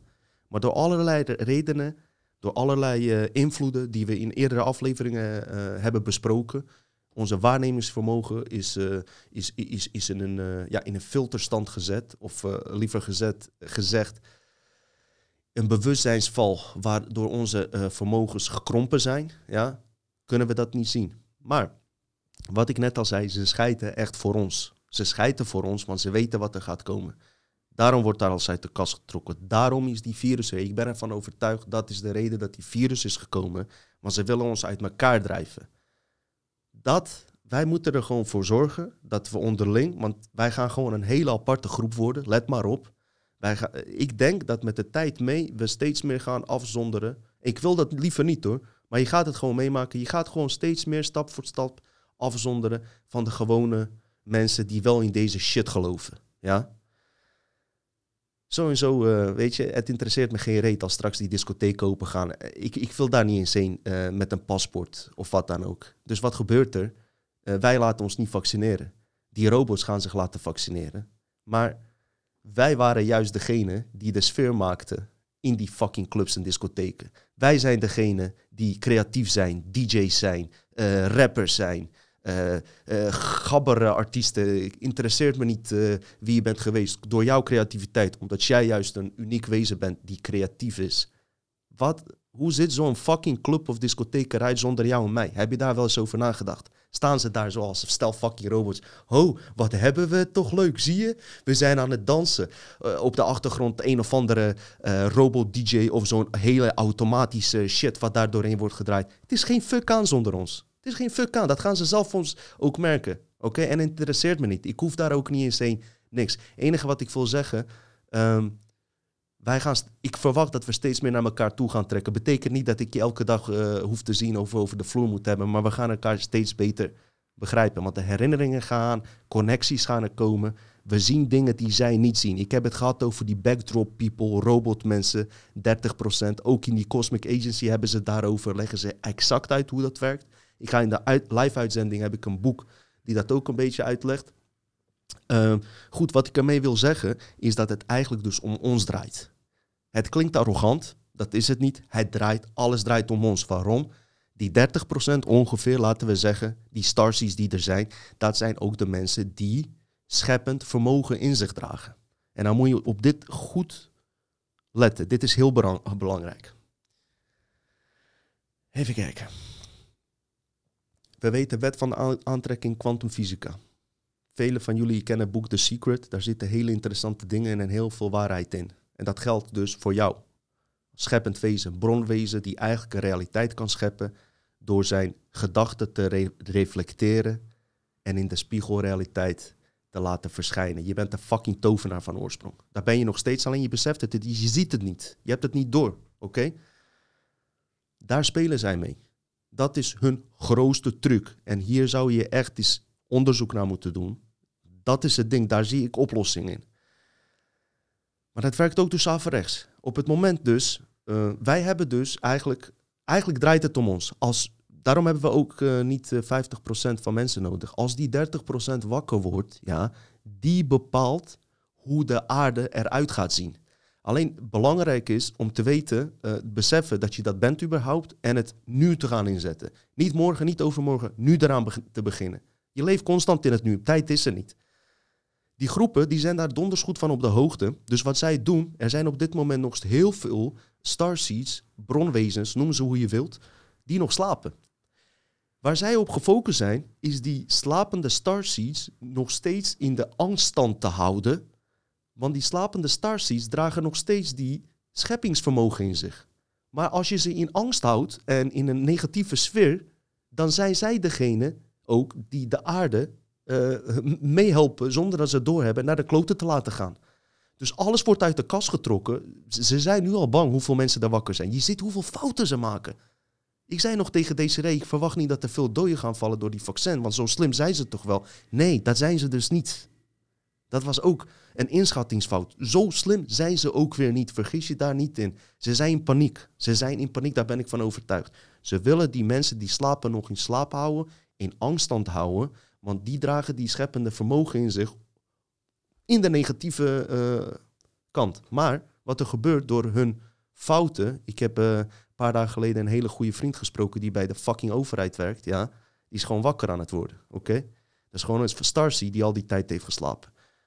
Dit soort mensen zijn allemaal aan het wakker worden. Mensen op fucking hoge posities ook. Hè? Dus niet alleen ik of, eh, of jij die eh, thuis zit, maar op hele belangrijke posities.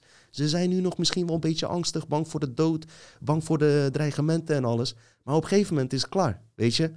Dus ik wil je echt de moed, en dit is geen hoopporn. Dit is gewoon iets wat we kunnen. Ik ben, ik ben daar echt, echt van bewu- eh, be- bewust van dat dit zo gaat. Ik hou me al met kwantumfysica, wet van creatie, echt van 2008 bezig. Dit is geen mooi praatje of wat dan ook. Ik heb het nooit altijd volle bak toegepast. Maar dingen die ik wilde bereiken, heb ik eigenlijk altijd kunnen bereiken. Kan ik je best wel zeggen. Maar moet je nagaan als je het echt serieus zou aanpakken en collectief. Want wat is het geval? Hoe meer wij aan ons bewustzijn gaan werken, des te meer wij ook plukken dus uit de collectieve kracht van miljarden wezens, die eigenlijk, want we zijn allemaal één eigenlijk, aan elkaar verbonden, dan ga je uit die kracht ook plukken. Dus daarom heb je helemaal niet democratisch eh, 51% nodig, wat in de channeling modellen wordt eh, verteld, dat de aarde zou kunnen splitsen, wat ik trouwens in mijn eigen boek ook heb gezegd. Theoretisch kan dat, alleen het gaat je niet lukken om die 51% te krijgen, omdat er 70% robots zijn en die kreeg je niet snel wakker. Al kan dat ook, hè? je kan ook een robot wakker krijgen, maar dat is een heel gecompliceerd verhaal. Je, kan je, kan het wel proberen, maar het is heel lastig. Goed. Alles uit de kast wat ik zeg. Ze proberen ons als terroristen te framen. Laatst zag ik een hele slechte documentaire. Ik weet niet of het eh, NPO was of wat over complotdenkers. Het was zo slecht in elkaar gezegd. En wederom nodigen ze niet een complotdenker uit om een discussie te voeren of wat dan ook. Het was zo helder. Ze scheiden in hun broek voor ons. Ja? En ik wil dat je dat beseft. Waarom wil ik dat je dat beseft? Omdat je nog steeds waarschijnlijk ja, laag over jezelf denkt. Je denkt dat de politieke eh, leider, eh, maakt niet uit wie hoger dan jou staat. Geloof mij, deze shit waar wij het over hebben is veel belangrijker ja, dan die hele politiek en die hele verkiezingen en alles. Vorige week toen ik over politiek had, ik had zes van deze fucking glazen op.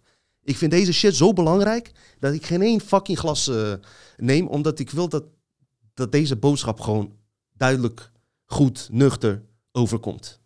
Dat is wat ik wilde zeggen. Hoe dieper jij wakker bent, des te beter het hologram gaat reageren. En dat doet het al. Dat doet het al, geloof me. Nou ga ik nog een stap verder. Gaan we even naar die wet van creatie. Ook even belangrijk, mensen die zich daarmee bezighouden. Wat wordt daar verteld? Daarom ga ik nog een dieper level verder, nu. Zijn jullie wel klaar voor? Wet van creatie, en dat klopt ook, hè? Denk je aan het slechte, gebeuren er slechte dingen. Denk je aan de goede, gebeuren er goede dingen. In principe waar. Maar als je het van mijn level, waar wij het over hebben, bekijkt, ja, vanaf, vanaf even, even, even dieper uitgezoomd. Wat nou als hetgene, als het goede wat jij denkt, nog steeds dient voor de machthebbers?